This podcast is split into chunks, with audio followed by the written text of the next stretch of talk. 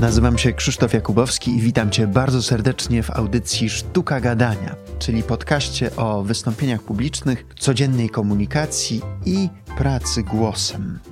Tym razem zapraszam Cię na rozmowę właśnie o sztuce prowadzenia rozmowy, a także o sztuce i kulturze w czasach pandemii.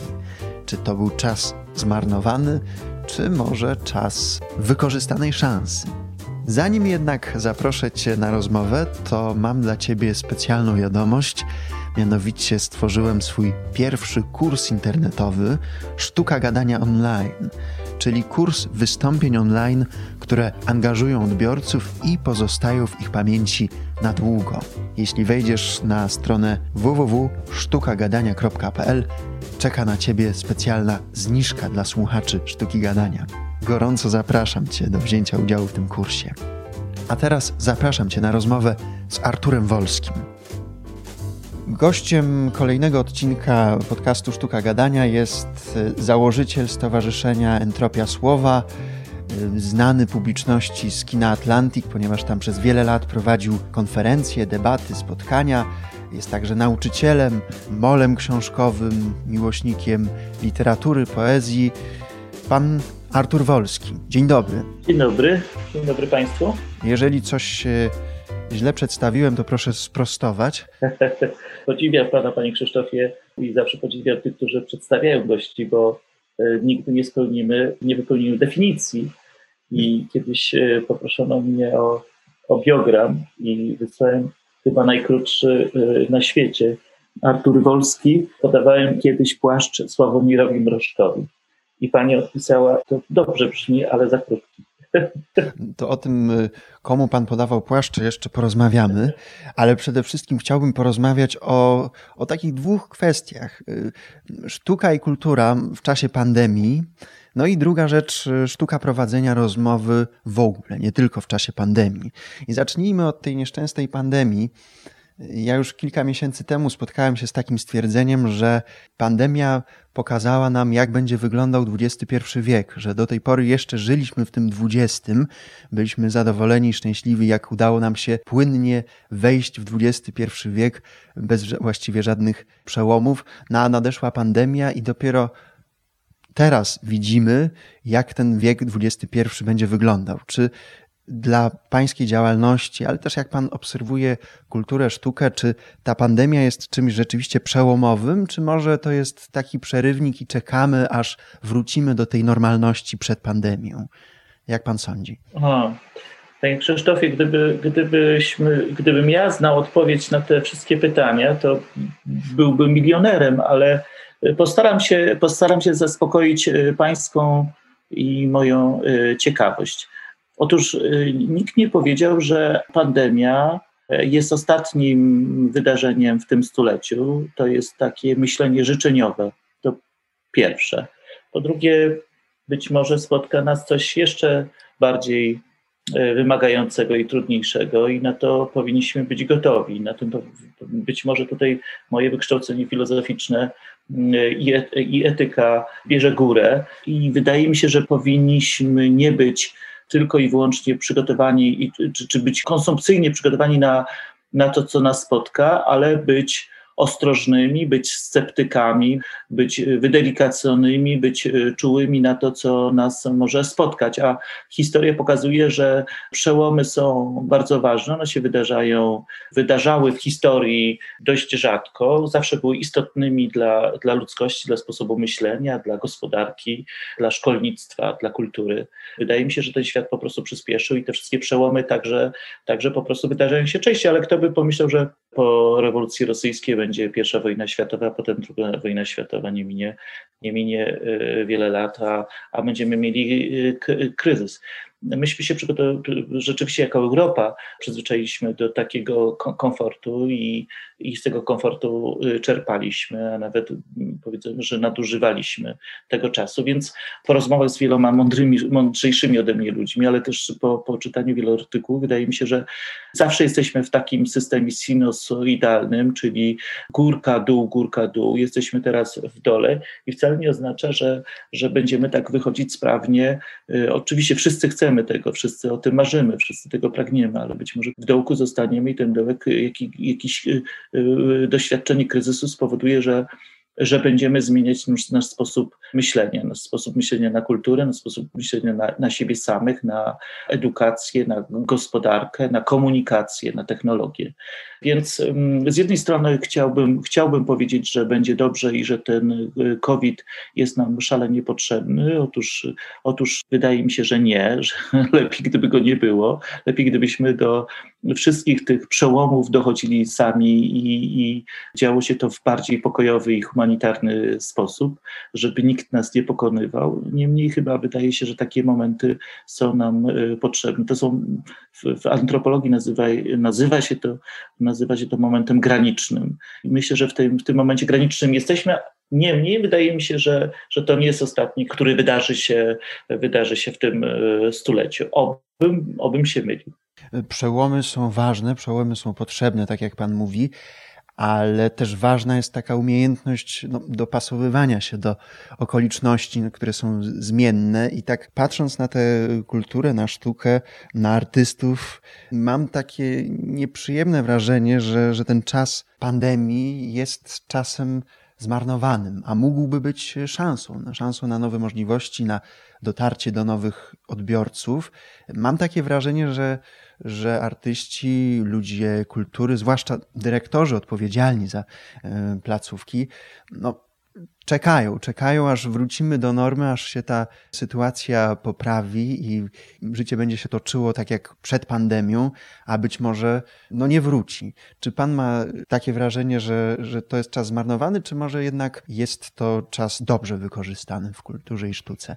Panie Krzysztofie, na, na, na to nie ma dobrej odpowiedzi, bo e, gdybym powiedział, że, że został zmarnowany, byłbym niegrzeczny, a nie mam też takich badań, które by pokazywały, co twórcy robili w trakcie, e, w trakcie trakcie tego czasu lockdownu, prawda? Więc nie chciałbym być niesprawiedliwy. Oczywiście jest wrażenie, że kultura sobie została e, zostawiona sama. Ludzie kultury to ludzie e, często też analogowi, ludzie, którzy spotykali się ze swoimi widzami, ze swoimi słuchaczami, ze swoimi czytelnikami trochę w inny sposób. I oczywiście ten świat przyspieszył przez e, COVID i musieliśmy zaprząc inne środki do komunikacji. Być może nie wszyscy byli przygotowani, ale to nie tylko ludzie kultury, tylko w ogóle myśmy się zaczęli tego, tego uczyć, czyli świata wirtualnego i y, kultura to nie jest y, jednak y, samochód, do którego wsiadasz, przekręcasz kluczyki i jedziesz dalej, tylko, tylko to jest pewien proces, pewien sposób prezentacji, pewien pomysł, a, a zatem on potrzebuje czasu. Więc oczywiście chciałbym być chyba bardzo sprawiedliwy i nie chciałbym, nie chciałbym krytykować kulturę. A z drugiej strony, Oczywiście lockdown spowodował, że zostaliśmy zwolnieni z kultury i to pokazuje e, pewien rodzaj podejścia do kultury, która była e, często fasadowa, taka e, okazjonalna od wydarzenia do wydarzenia, od rocznicy do rocznicy. Nie widziałem mm, wielkiego programu na kilkanaście lat do przodu, właśnie biorącego pod uwagę kryzysy, kryzysy choćby gospodarcze, kryzysy związane z wieloma y, wydarzeniami, które mogą nas spotkać. Y, ja od lat mówiłem, że jesteśmy przed kryzysem. Nie wiedziałem tylko, że to będzie związane z COVID-em. Raczej myślałem o, o jakichś hybrydowych wydarzeniach, takich które, które będą zmieniały rzeczywistość Europy i świata. Niemniej to pokazuje, że, że my głęboko kulturowo nie, nie zmieniamy się. Bardzo mocno postaliśmy na ekonomię. Tryliard, tryliardy wydawaliśmy w czasie lockdownu na ratowanie gospodarki, nie ratowaliśmy. Kultura, wydaje mi się, że kultura jest równoważna wobec gospodarki i w nią się też powinno po prostu wpompować pieniądze, jeśli chcemy uratować siebie jako ludzi. Uratujemy siebie oczywiście w sensie takim bytowym, ale człowiek to jest coś więcej. Patrząc holistycznie, jednak człowiek to, to duch, to dusza, to, to intelekt, to, to także sumienie, więc wydaje mi się, że o to wszystko powinniśmy dużo wcześniej zadbać i oczywiście nie potrafimy tego czasu, czasu wrócić. Po, powiem może panu, bo być może za wiele opowiadam, być może nie chcę precyzyjnie mówić, kto jest winien, bo, bo y, rzeczywiście z jednej strony mamy na szali życie ludzkie, a z drugiej strony mamy na szali życie ludzkie. To znaczy, z jednej strony ratujemy ludzi, którzy są chorzy na COVID i rozmawiam z lekarzami, którzy mówią, to jest wojna, to co się dzieje w szpitalach, a z drugiej strony mamy do czynienia z, z, z pokoleniem, które doświadcza COVID-u i będziemy się potem zbierać latami. Teraz pytanie, co e, mieliby rządzący, co mieliby ludzie, którzy są władni do podejmowania decyzji, do zamykania gospodarki lub jej otwierania, rozmrażania, do, do tego, żebyśmy mogli korzystać z kultury lub nie, co ci ludzie mają, jak, jakie mają podjąć, jakie mają podjąć decyzje, więc nie chciałbym być w ich skórze i tutaj jesteśmy przed tym dylematem. A druga rzecz, ja dzień przed y, wprowadzeniem lockdownów do Polski miałem spotkanie i prowadziłem spotkanie w realu z Karlem Honore, który napisał y, książkę Siła wieku. Przezabawne i teraz brzmi to paradoksalnie, ryzykownie. Na sali, na sali, na spotkaniu byli sami prawie dojrzali, dorośli ludzie, żeby nie powiedzieć seniorzy, ponieważ temat był, był dotyczył y, seniorów, chociaż nie, nie do końca. I Karl Honore mówi, oto, oto zmieniają się czasy, oto, a napisał tę książkę rok, rok przed, y, przed COVID-em. Pracował nad nią kilka lat więc e, gratuluję spostrzegawczości. On mówił, kończy się czas e, i wiek e, młodych ludzi, kończy się czas wiedzy, a zaczyna się czas doświadczenia, miękkich kompetencji. I to jest być może odpowiedź, że myśmy się nie przygotowali na pańskie pytanie, to jest odpowiedź na pańskie pytanie, być może myśmy się nie przygotowali przez te lata z miękkimi kompetencjami, gdzieś pogubiliśmy się i, i tylko pokładaliśmy nadzieję w gospodarce i wiedzy. To jest za mało, to jest, i być może jeszcze polegam na algorytmach, to jest za mało. Dlatego też bardzo mocno siedzę od, od 20 paru lat, od 30 w edukacji i w kulturze i próbuję na takim swoim poletku tę rzeczywistość oceniać, nazywać. Nie powiedziałbym, że zmieniać, bo nie, nie, nie umiem tego oceniać, czy zmieniam, ale no ale działam na tym polu i mam nadzieję, że jakoś skutecznie. A propos seniorów, a propos wieku, to co jest dla mnie najbardziej przykre w tym czasie pandemii, jeżeli chodzi o kulturę, sztukę, no to artyści właśnie w tym podeszłym wieku. Ich nie widzimy, mm, siedzą w domach, a być może to jest dla wielu mm, piosenkarzy, wokalistów, aktorów, artystów w ogóle no, ostatni czas, żeby ich zobaczyć. Nie, I to nie ze względu na, na COVID, na pandemię, tylko no, po prostu na naturę, prawda, że, że osoby w podeszłym wieku no, mogą odejść. Czy widzi Pan jakieś możliwości, żeby dać szansę zobaczenia ich, a jednocześnie, żeby te osoby, tacy artyści w podeszłym wieku, czuli się też potrzebni, że, że można im jakoś oddać głos, czy to y, dać możliwość y, jakiegoś y, no, artystycznego wydarzenia, czy nawet rozmowy zwykłej. Czy sądzi pan, że to jest możliwe?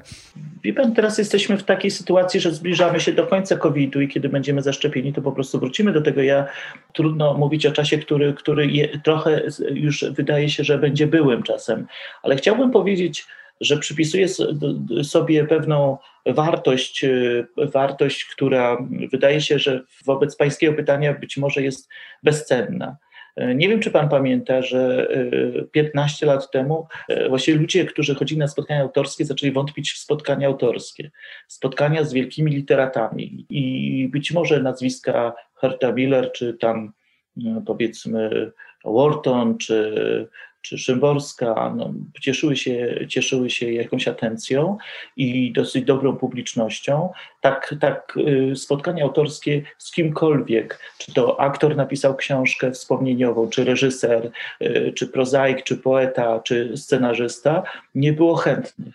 I mm, zacząłem szukać sam klucza do tego, żeby, żeby to się zaczęło odbywać. I wydaje mi się, że taka regularność, pomysł na wieczór, y, mówienie, mówienie o tym, promocje i tak dalej spowodowały, a, a przede wszystkim też konsekwencja, spowodowały, że te wieczory autorskie wróciły i nabrały swoją rangę. Dlaczego panu o tym opowiadam? Bo tak oto zrobiliśmy spotkania z, z, z, wieloma autorami, którzy nie tyle zostali zapomnieni, bo oni zawsze, zawsze będą i zawsze będą w spisie największych nazwisk polskiej kultury, ale pamiętam takie spotkanie z Józefem Henem, który być może nawet organizowałem trzy razy, e, który był pełne sale, 300 osób, nabita, nabita sala, czy Wiesław e, Gołas i Irena Santor. Myśmy o nich, o nich nie tyle mówię zapomnieli, tylko że ich nie nie przypominamy, że ich, że ich legendę powinniśmy tworzyć i, i, podbijać, dlatego że my jesteśmy utkani z historii, z tych, z tych ludzi. I e,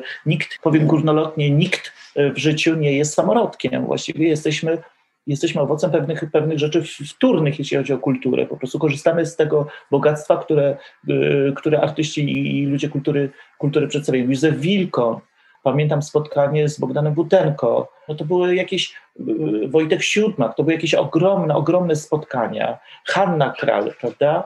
A w tej sytuacji, o której teraz mówimy, no to, to nie umiem panu powiedzieć. To musieliby znowu być menadżerowie kultury, którzy mają dosyć dobre webinarowe e, połączenia, mają dobre kontakty, mają, mają swoją publiczność i po prostu z nimi się łączą i z nimi ro, rozmawiają. Więc e, wydaje mi się, że jest to, jest to możliwe. E, rzeczywiście kultura została zawieszona trochę i, i odstawiona na bok. Wszyscy mówią o niepokojach a, a nic się z tym nie robi. Być może, to o tym rozmawialiśmy prywatnie, być może ludzi kultury można było połączyć ze szkołami, być może można było ich zawozić do pustych, do pustych szkół i z tych pustych szkół y, prowadzić zajęcia, prelekcje, wykłady, występy i tak dalej. Zainteresowanie jest takimi spotkaniami autorskimi, jak pan mówi, natomiast no, to jest też kwestia wyciągnięcia wniosków z tej pandemii, bo być może dzięki pandemii moglibyśmy otworzyć się na zupełnie nowe możliwości, bo w przypadku takich spotkań autorskich, nawet jeżeli jest zainteresowanie, no to zawsze to jest jakoś lokalne dla danego miasta, czy nawet dzielnicy i to jest też no, ograniczone liczbą miejsc. I korzystając z tych doświadczeń pandemicznych, no i tak jak pan mówi, no wszyscy mam nadzieję, że to się e, unormuje, ale jeśli nie, no to, to być może jest to jakaś szansa, żeby to, co nam pokazuje pandemia, wykorzystać w przyszłości do docierania do zupełnie nowych y, osób, y, także spoza miasta, także do młodszych pokoleń, do osób, które wcześniej no, chociażby nie słyszały o kinie Atlantik czy o spotkaniach, które pan kiedyś prowadził.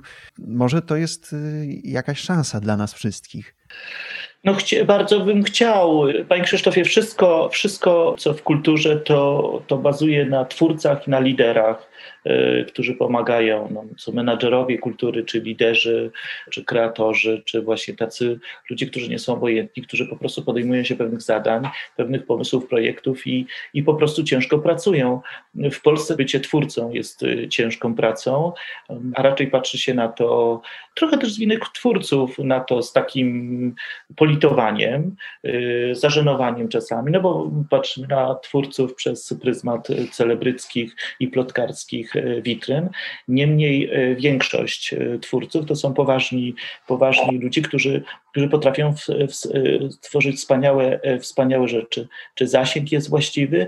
No to nie jest zależne tylko od nich, bo oni, oni są twórcami, a menadżerowie powinni stworzyć pewną politykę. Oczywiście tutaj jest też polityka miast, polityka dzielnic, polityka mm, wioseczek, polityka ministerstwa w końcu, która, które powinny korelować ze sobą i powinny takie osoby pokazywać. Ja, ja uważam, że to jest taki rodzaj celebrowania, którą my lubimy, który się wydaje wypalił, że my tak od czasu do czasu się pokazujemy, pokazujemy twórczość i ją i hołbimy i, i ją celebrujemy, tę twórczość. Natomiast nie pokazujemy całego takiego ukrytego, ukrytej pracy i prawdy w twórczości e, tych, tych ludzi. I oczywiście rozmowy webinarowe, rozmowy, rozmowy wirtualne pomagają w, w zasięgach. Możemy rzeczywiście o nich mówić dalej, ale jednak byłbym za tym, żeby w każdej miejscowości, w każdej wioseczce, w każdej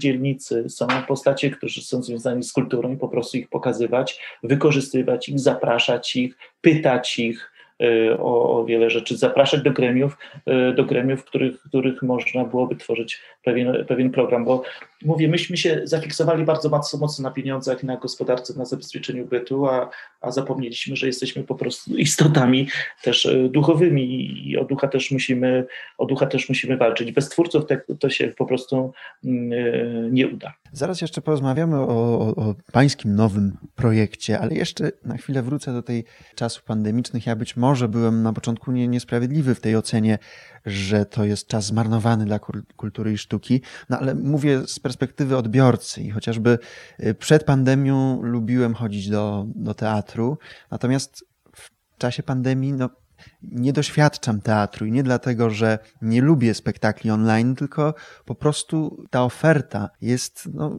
dosyć uboga. Jeżeli chodzi o to nasze warszawskie podwórko, to to teatr współczesny coś tam próbował, jakieś czytania performatywne w domach aktorów, jakieś premiery online, trochę teatr dramatyczny, ale jakoś jest tego mało. Wydaje mi się, że w ogóle nie powstał żaden spektakl podczas pandemii, którego premiera mogłaby się odbyć i dzięki temu moglibyśmy zobaczyć to wszyscy, nie tylko warszawiacy, ale osoby z całej Polski, nawet z całego świata. I, i jak pan sądzi, dlaczego tak jest? Dlaczego ja mam przynajmniej wrażenie, że, że właśnie aktorzy, reżyserzy, czy nawet władze, no zostańmy przy tym teatrze, teatrów, po prostu, przynajmniej mam takie wrażenie, siedzą w domach i czekają, aż tam pandemia minie. Znowu nie chciałbym oskarżać e, twórców. E, twórca najczęściej, najczęściej ma zlecenie, zaproszenie do czegoś. No tak jest przyzwyczajony i z tego, e, z tego zaproszenia korzysta i w takim projekcie bierze udział. Być może musiałby zmienić sposób myślenia i być bardziej kreatywny i wychodzić na zewnątrz. I myślę, że takich artystów w czasie COVID-u też spotkaliśmy i myślę, że że jednak znaleźlibyśmy setki inicjatyw, które pokazywałyby, że tak jest. Być może to jest właśnie niespektakularne, być może to jest bardzo regionalne, być może to jest tylko do jakiejś stargetowane mocno do jakiejś grupy małej e, skierowane, o, który, o, o którym nie wiem. Ale z drugiej strony e, odpowiedź, Panie Krzysztofie, no po prostu e, kultura jest traktowana w Polsce szalenie po macoszemu szalenie. I czy to jest duże miasto, czy to jest małe miasto, kultura nie jest istotnym elementem naszego życia. Zawsze mówiło się, że jakoś tam z kulturą y, sobie wszyscy y, po, po, poradzimy. Nie traktujemy kultury na serio. To, co mówiłem, kulturę traktujemy fasadowo. Więc y, potem mamy takie efekty, jakie, jakie mamy. Proszę jeszcze pamiętać, że w Polsce kultura jest traktowana szalenie deklaratywnie. To znaczy, jeśli pan by zapytał, czy powinno się chodzić do teatru, to każdy odpowie tak. A kiedy byłeś? w szkole podstawowej, bo mnie zawiozła nauczycielka. Niestety musimy powiedzieć, że, że, że nie ma w nas aspiracji związanych z kulturą.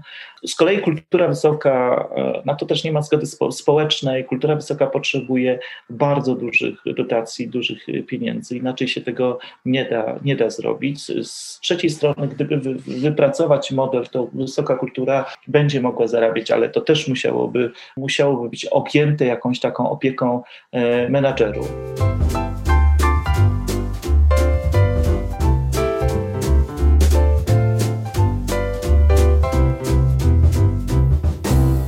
Patrząc na film, na kina, bo pan był przez wiele, wiele lat związany z, z kinem Atlantic, czy na przykład nie, wiem, że no, kina cierpią bardzo, no bo nie, nie można z nich korzystać, ale czy na przykład kina nie mogłyby wychodzić z takimi inicjatywami jak wspólne oglądanie filmów w sieci i to nie jakiegoś, no tuż po premierze, tylko nawet starszego filmu z jakimś y, wprowadzeniem, na przykład jakimś wykładem krótkim, później wspólnym obejrzeniem, a potem dyskusją. Czy to nie byłoby, no, ja taki, taki przykładowy pomysł, który mi wpadł teraz do głowy, żeby ożywić i trochę przenieść ten, to kino do, do online, a jednocześnie dać możliwość y, jakiegoś dialogu, wypowiadania się przez odbiorców, jakiejś dyskusji. To mogłoby być ciekawe i nawet kina studyjne to robiły. Do mnie się zwracano z pytaniem, czy ja jestem tym zainteresowany. Ja miałem pewien problem, ponieważ my, my jako Kino Atlantic hołbimy y, stare kino, ale byliśmy kinem premierowym. Więc y, teraz pokazywanie, pokazywanie filmów starszych mm, było trochę, byłoby trochę złamaniem tej tradycji, tego, tego, co przez lata się wypracowywało. Więc myśmy podjęli decyzję, że w, w tym nie uczestniczymy.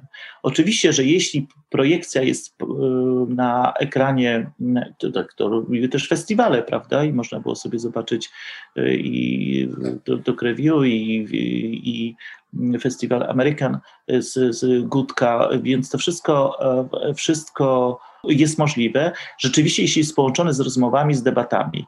Jeśli to jest sam pokaz, podejrzewam, że będzie to marne zainteresowanie. Więc tutaj absolutna zgoda, że gdyby to połączyć z jakimś takim projektem mm, debat, wprowadzeń, recenzji, przed filmami lub po filmach, to to mogłoby być e, ciekawe i zdarzało się. Kina studyjne to robiły i zdaje się, że się tak próbowały ratować. A a propos właśnie kina Atlantic, bo pan był związany 25 y, lat, tak? Dobrze pamiętam? Ja pracowałem wcześniej w Czułym Barbarzyńcy mhm. Przez 7 lat, a, a 11 lat pracowałem w, w kinie Atlantic. Mhm. Czy to jest rozdział zamknięty, Kino Atlantic? W pańskim życiu zawodowym, tak? nie, nie umiem tego powiedzieć. Nikt mnie nie zaprosił do współpracy. Tam się zmienił, e, zmienił operator, a nie dostałem żadnego zaproszenia telefonu ani, ani SMS-a, więc e, na dzień dzisiejszy tak, to została zamknięta współpraca nie z mojej, nie z mojej winy. Mhm. No i w jaki sposób pan tę, można powiedzieć, pustkę wypełnia, bo powstała nowa inicjatywa spotkań webinarowych. Jakby pan mógł powiedzieć parę słów, no, na czym polega ten pomysł? Może najpierw powiem o, ca całej takiej idei, jak to się zrodziło, bo to nie jest nic w kontrze, ani, ani jakaś chęć udowodnienia czegokolwiek komukolwiek. Nie, nie, nie, daleki byłbym. Kiedy był pierwszy lockdown od marca aż po e, sierpień, ja zdaje się, że w sierpniu wróciłem, już w sierpniu mieliśmy jakiś taki program do końca, do końca roku dla Kina Atlantic. On w części został zrealizowany. Bardzo się z tego cieszyłem, że mogliśmy znowu spotkać się z publicznością, mogliśmy się spotkać z filmami, mogliśmy spotkać się z autorami i tak dalej, i tak dalej.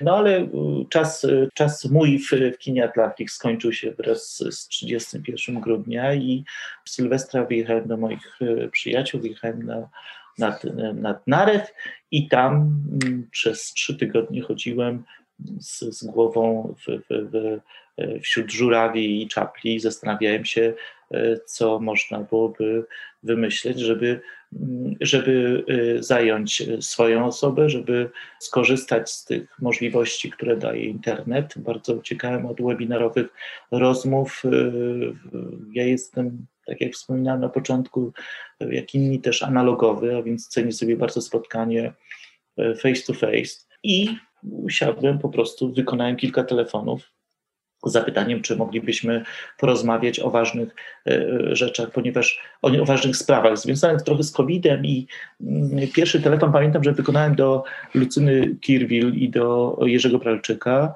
z zapytaniem, czy moglibyśmy porozmawiać o nie tylko o problemie covidowym. Jeden z nich, jedno z nich w małżeństwie, czyli Lucyna jest e, terapeutą, profesor jest językoznawcą, więc czy możemy, czy możemy porozmawiać o języku, który być może stworzył się podczas lockdownu, ale też czy możemy porozmawiać o emocjach, które były z tym związane i czy, czy możemy y, powiedzieć o jakiejś nadziei, o słońcu, o, o, o jakimś kolorze, y, czy, czy jest szaro-buro i nieprzyjemnie i tak już będzie. I, i potem rzeczywiście te te, te, te, te, ten pomysł rozrastał się, bo oni odpowiedzieli entuzjastycznie, a potem zaprosili, zadzwonił do profesora Mariana Zembalia, potem do innych terapeutów, e, Tomka Harasimowicza, Kasi Miller, e, doprosiłem e, panią Ewę Wojdyło, więc doprosiłem aktorów, Małgosię Pieczyńską, Olgę Bończyk,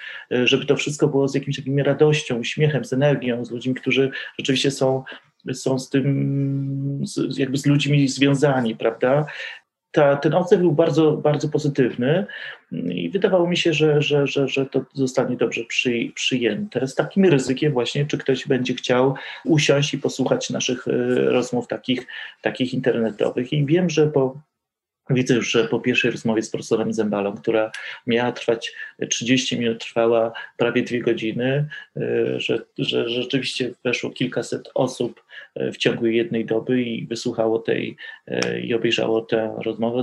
Oczywiście to jest jakaś namiastka tych rozmów, które, które odbywały się mm, w różnych miejscach, bo nie tylko w kinie prowadziłem, ale też w różnych miejscach, ale, ale wydaje mi się, że czy dążę do tego, żeby była ciągłość między tym światem, którym byliśmy jeszcze niedawno, w tamtym roku w marcu, a tym, co nas spotka. Właśnie, żeby się nie poddawać, żeby, żeby podejmować jakieś trudne tematy, żebyśmy też umieli podejmować potem jakieś decy, decyzje, rozumieli ten świat i nie poddawali się mu, tylko byli pełni, e, pełni nadziei, żebyśmy sobie tymi rozmowami, rozmowami po, po, po, pomagali. Ja też zaprosiłem, e, zaprosiłem naukowców, zaprosiłem ludzi związanych z, z, z, religiami, e, zaprosiłem twórców, artystów, e, fotografów, e, malarzy, żebyśmy sobie na pisarzy, żebyśmy sobie na różne tematy porozmawiali. Oczywiście to kosztuje bardzo dużo pracy i ich wysiłku, i pewnie mojego też przemyślenia, bo, bo rozmowy są wielotematyczne i bardzo wymagające. Y, więc wydaje mi się, że, że, że, że ten projekt, który przez dwa tygodnie rósł w mojej głowie, on się przepotwarzył y, i wydaje się, że, że tak jak startowaliśmy, że on daje jakiś, jakiś, jakiś potencjał.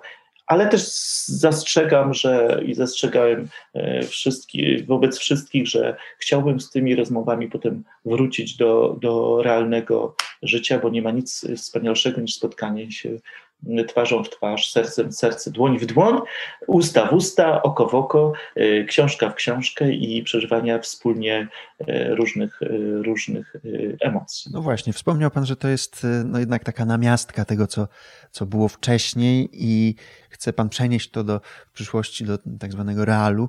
A czy to, że no, Pan i pańscy goście nie widzą się twarzą w twarz, nie są w tym samym pomieszczeniu, czy to wpływa na jakość rozmowy, czy to jakoś ma, no ma wpływ na te, te relacje, to, te, te wymianę myśli, yy, spostrzeżeń? Chyba tak. Y, no jednak y, ten kontakt z publicznością, która reaguje, ten cały taki, taki anturaż, który, który towarzyszy takim rozmowom i debatom, nawet najtrudniejszym, yy, on oczywiście jest bardziej sprzyjający i daje więcej komfortu. Yy, czy jest większa trema w prowadzeniu?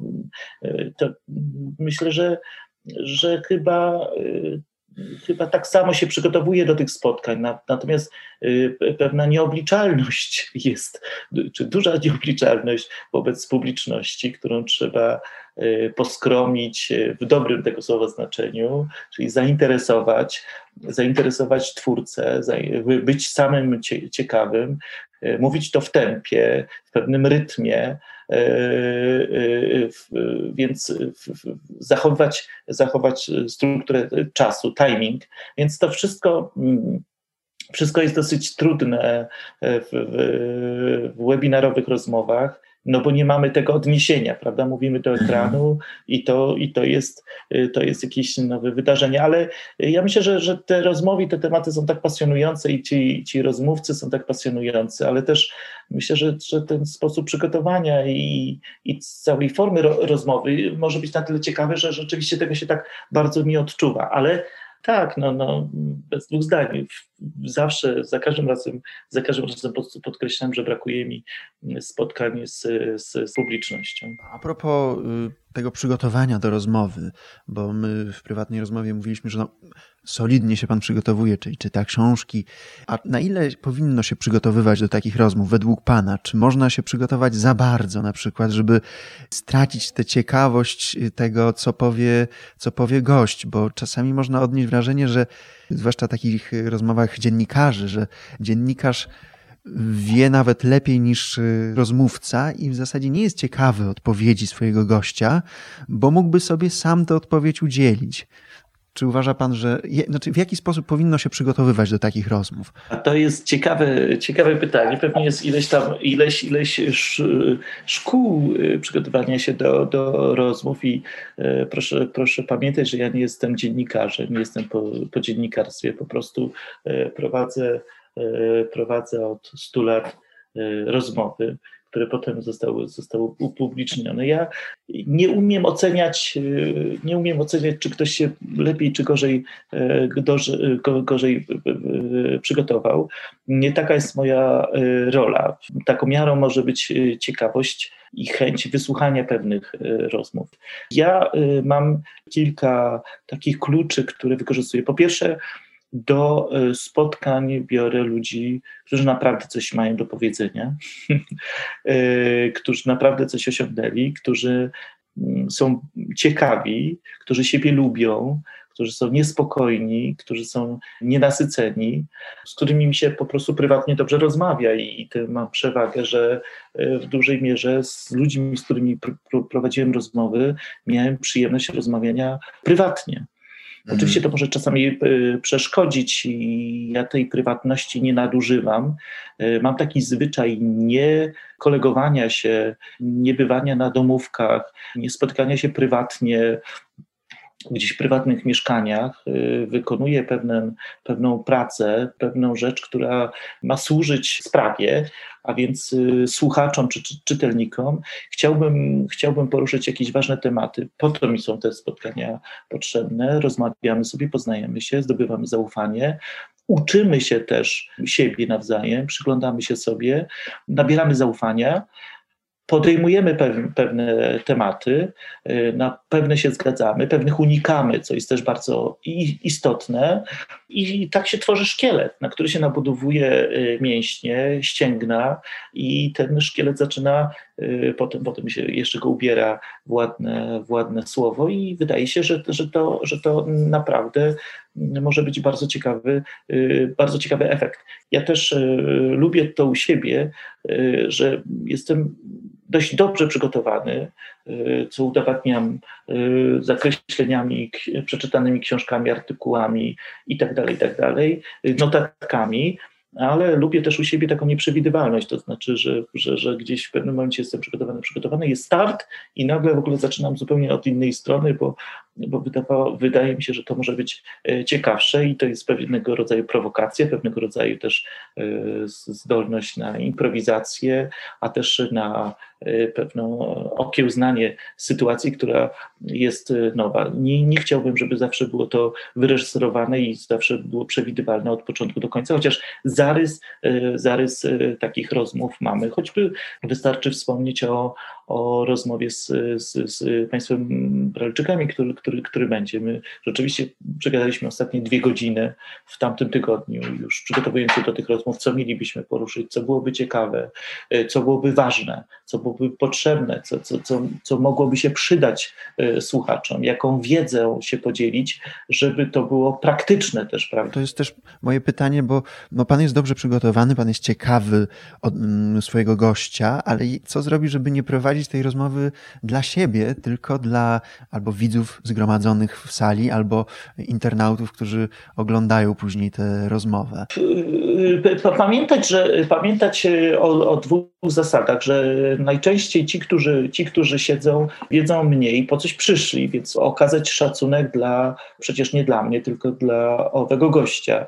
Obdarzają go pewną atencją, zainteresowaniem może nawet uwielbieniem. Więc jak to przekuć, jak to przekuć zainteresowanie, kiedy osoby, które nie czytały książki, nagle mają o niej e, posłuchać. Więc trzeba bardzo delikatnie przeprowadzić przez ten terra incognita, przez nieznaną przestrzeń dla słuchaczy.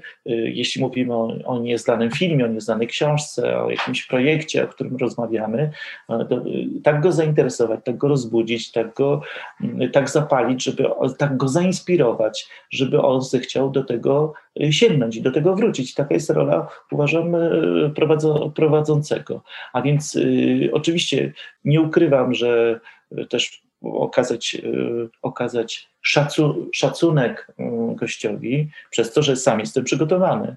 Nie błyszczeć, nie błyszczeć y, zanadto i więcej niż, niż gość, dać mu przestrzeń, ale też podzielić się różnymi opiniami w imieniu widzów i często tak się, tak też traktuję moją osobę, czyli w imieniu widzów zadaję pytania, a, a więc pokazuję pewną pewną y, niewiedzę. Dzielę się nie tylko spostrzeżeniami, ale przecież zadaję pytania, więc oczekuję pewnej odpo odpowiedzi, która miałaby spowodować, że, że zainicjuje, pewną, zainicjuje to we mnie pewną y, ciekawość. I taka, taka jest idea. Oczywiście często jest tak, że te wieczory, które, które prowadzę, one się y, wydłużały, ale też mówiłem, że jeśli mówimy o poezji, o literaturze, o listach, to trudno, żeby to potraktować powierzchownie, tylko promocyjnie. No, nie, nie, nie, taki, nie na takich wieczorach i nie na takich spotkaniach mi zależało, nie na marketingowych, tylko na wydarzeniach, które jednak poruszały taką delikatną strunę wrażliwości i czułości słuchaczy, gościa i prowadzącego.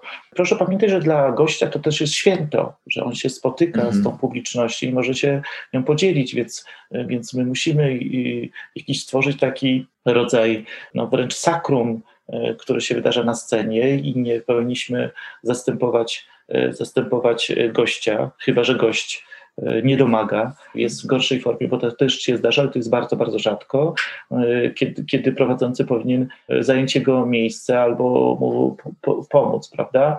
Natomiast generalnie właśnie tworzy się taki trójkąt między, między gościem prowadzącym a pulą gości, którzy są na, na widowni.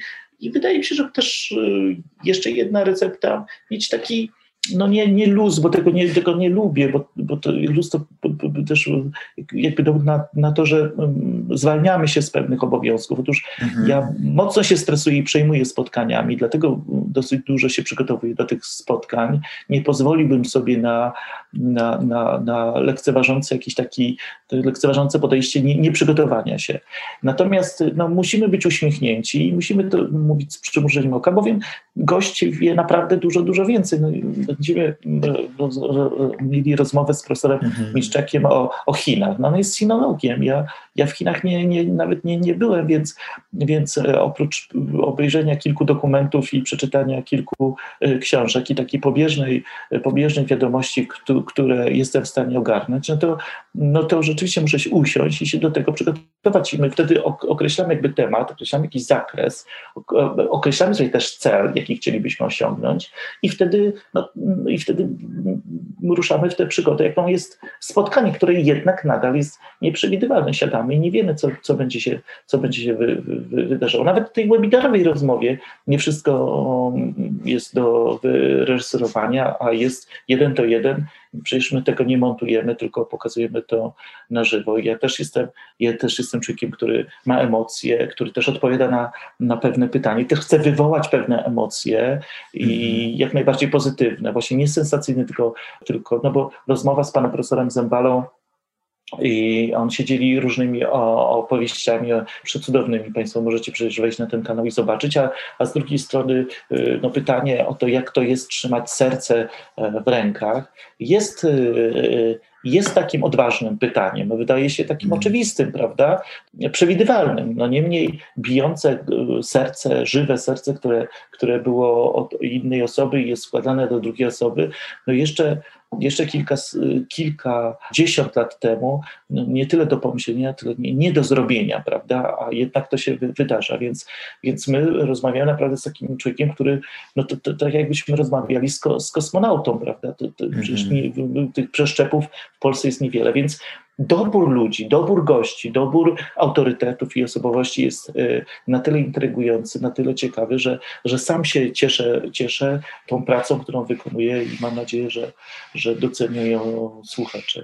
Jeszcze na koniec ostatnie pytanie, tak mi przyszło do głowy a propos tego, co Pan mówił o tym, o tym luzie, też o, o takim przymrużeniu oka i o tych emocjach, jakie też mogą podczas rozmowy się ujawnić. Jak Pan sądzi, co, co Pan sądzi o mm, takich rozmowach typu talk show, czyli że mamy talk, czyli warstwę merytoryczną, ale dodajemy do tego jakiś element rozrywkowy. Bo tak sobie myślę, że osoby, które przychodzą do kina na przykład na, na jakieś wydarzenie, chcą się czegoś dowiedzieć, ale być może też, przynajmniej część, też chce jakąś taką mieć element rozrywkowy, coś co, działającego na emocje. Niekoniecznie zabawne, ale tak jak pan wspomniał, jakieś anegdoty, no są takie niecodzienne, które nawet zaskakujące.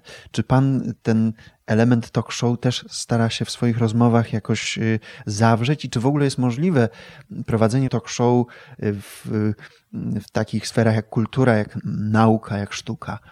Jak widać jest i pewnie, pewnie to będzie osobna dyscyplina związana z kulturą.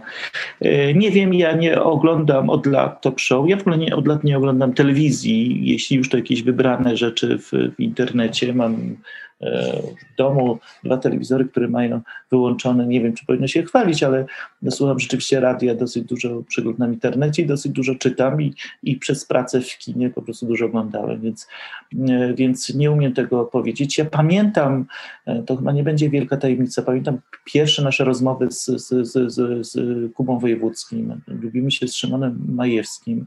Jak sporo tych dziennikarzy znam, którzy prowadzą. Mam pewien zarzut od początku, to były rozmowy sprzed 20 lat, żeby te rozmowy były e, no mniej może z Szymonem, bo z Szymonem akurat tutaj był, był flow i tutaj się rozumieliśmy. E, natomiast e, Kuba, który, Kuba Wojewódzki, który jest nieprawdopodobnie inteligentnym, błyskotliwym, oczytanym facetem, rzeczywiście poszedł taką, taką, szedł taką groteskowość. On wtedy mówił, że, że, że ich odniesieniem są in, inne talk show w Stanach, w niemieckiej i tak dalej, i tak dalej, w których właśnie jest e, więcej śmiechu i takiej, powiedziałabym, młodzież beki. Ja jestem przeciwny to takim, takim rozmowom, to znaczy to, to skala i, i, brak balansu mm, zostały y, przekroczone, zostają przekroczone i wydaje mi się, że tempo, no oczywiście wszystko to można wyjaśnić, że format, tempo, czasy, że, że ludzie, że, że, że, że młodzież, że taki target i tak dalej, i tak dalej. Natomiast myślę, że powinniśmy przywrócić rangę słowu, Słowo potrzebuje czasu, słowo potrzebuje pewnego namysłu, słowo potrzebuje pewnej podróży i ona nie może być nie tylko związana z, z jakimś e, karabinem maszynowym, tylko powinna być związana z jakąś refleksją. Więc e, ja dlatego daję sobie e, czas, dlatego też daję, daję możliwość spotkania się w dłuższym czasie, czyli, czyli godzina, dwie godziny nawet rozmowy, żebyśmy nie tyle wyczerpali, ile, ile, ile nacieszyli się sobą i nacieszyli się pracą. Jeśli no chodzi, chodzi o to, że twórca z, y, y, pra, pracuje na przykład nad filmem kilka lat, od momentu pomysłu aż do realizacji, do zebrania pieniędzy i realizacji, to są naprawdę, potrafi być to kilkanaście lat a potem jego praca jest podsumowana w trzech minutach, czy w, no powiedzmy w 15 minutach, w tym, w tym jest jedno pytanie merytoryczne, to z jednej strony artysta nie wiem, czy powinien się godzić na takie spotkania, z drugiej strony no, rozumie, że, że, że działa jakaś maszyna promocyjna. Więc dlatego też te rozmowy się nazywają talk show, a nie y, poważne rozmowy na koniec wieku. Prawda? Powiem panu na, na, na, na przykładzie y, Hanny Kral, Hanna Kral była kiedyś świadkiem mm, spotkania, które prowadziłem z Janszem Żewódzkim, z wyśmienitym poetą, prozaikiem y, i z, z Frankiem Maśluszczakiem, wyśmienitym malarzem.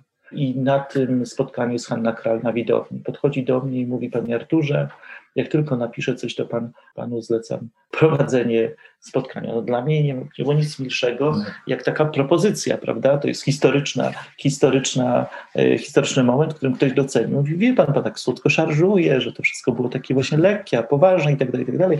E, jakby wyraziła najmilsze, najmilsze słowa komplementy. No i rzeczywiście podziękowałem, wzruszyłem się. Powiedziałem, warto było takie rzeczy robić dla, dla, dla takiej, dla opinii e, tak, e, pani Hanny Kral. No i po, po, po, po pół roku dzwoni do mnie i wysyła mi tekst. E, będzie on wydawany. Okazało się, że to są scenariusze kilku, kilku sztuk. Bardzo wymagający tekst. Hanna Kral jest bardzo, bardzo wymagająca, szalenie wymagająca. Scenariusze mają też swój taki rytm, swoją gęstość i tak nie żebym cierpiał nad tymi tekstami, ale naprawdę one były bardzo, bardzo trudne i było, no wie pan, no jeśli pan podtrzymuje swoją, swoją gotowość, to ja, to ja też i chcielibyśmy zrobić to spotkanie, spotkanie, które by pan poprowadził. I nagle musisz usiąść i pomyśleć, jak ten wieczór ma wyglądać, bo to nie jest proza, to nie jest opowiadanie, to nie są eseje, to, to są scenariusze. Scenariusze zupełnie inaczej mm -hmm. prezentuje. I nie, proszę, proszę mi powiedzieć, kto, kto z Państwa, Krzysztof, kiedy Pan był ostatnio na spotkaniu ze scenarzystą, prawda? Bo w mhm. związku z, z, z, ze scenariuszami, prawda? Zresztą u nas nie ma kultury wydawania scenariuszy, tak na marginesie. I Pani Hanno, jeśli Pani pójdzie za moim trybem myślenia, to, to myślę, że, że może to być, yy, może być to bardzo, bardzo ciekawy wieczór. Otóż okazało się, że Zrobiłem próbę czytaną, zaprosiłem ośmiu czy tam dziesięciu aktorów, już nie pamiętam, takich wyśmienitych, świetnie czytających. Zrobiłem sam wybór tych tekstów, zabawiłem się trochę w, w redaktora, trochę w, w, reżysera.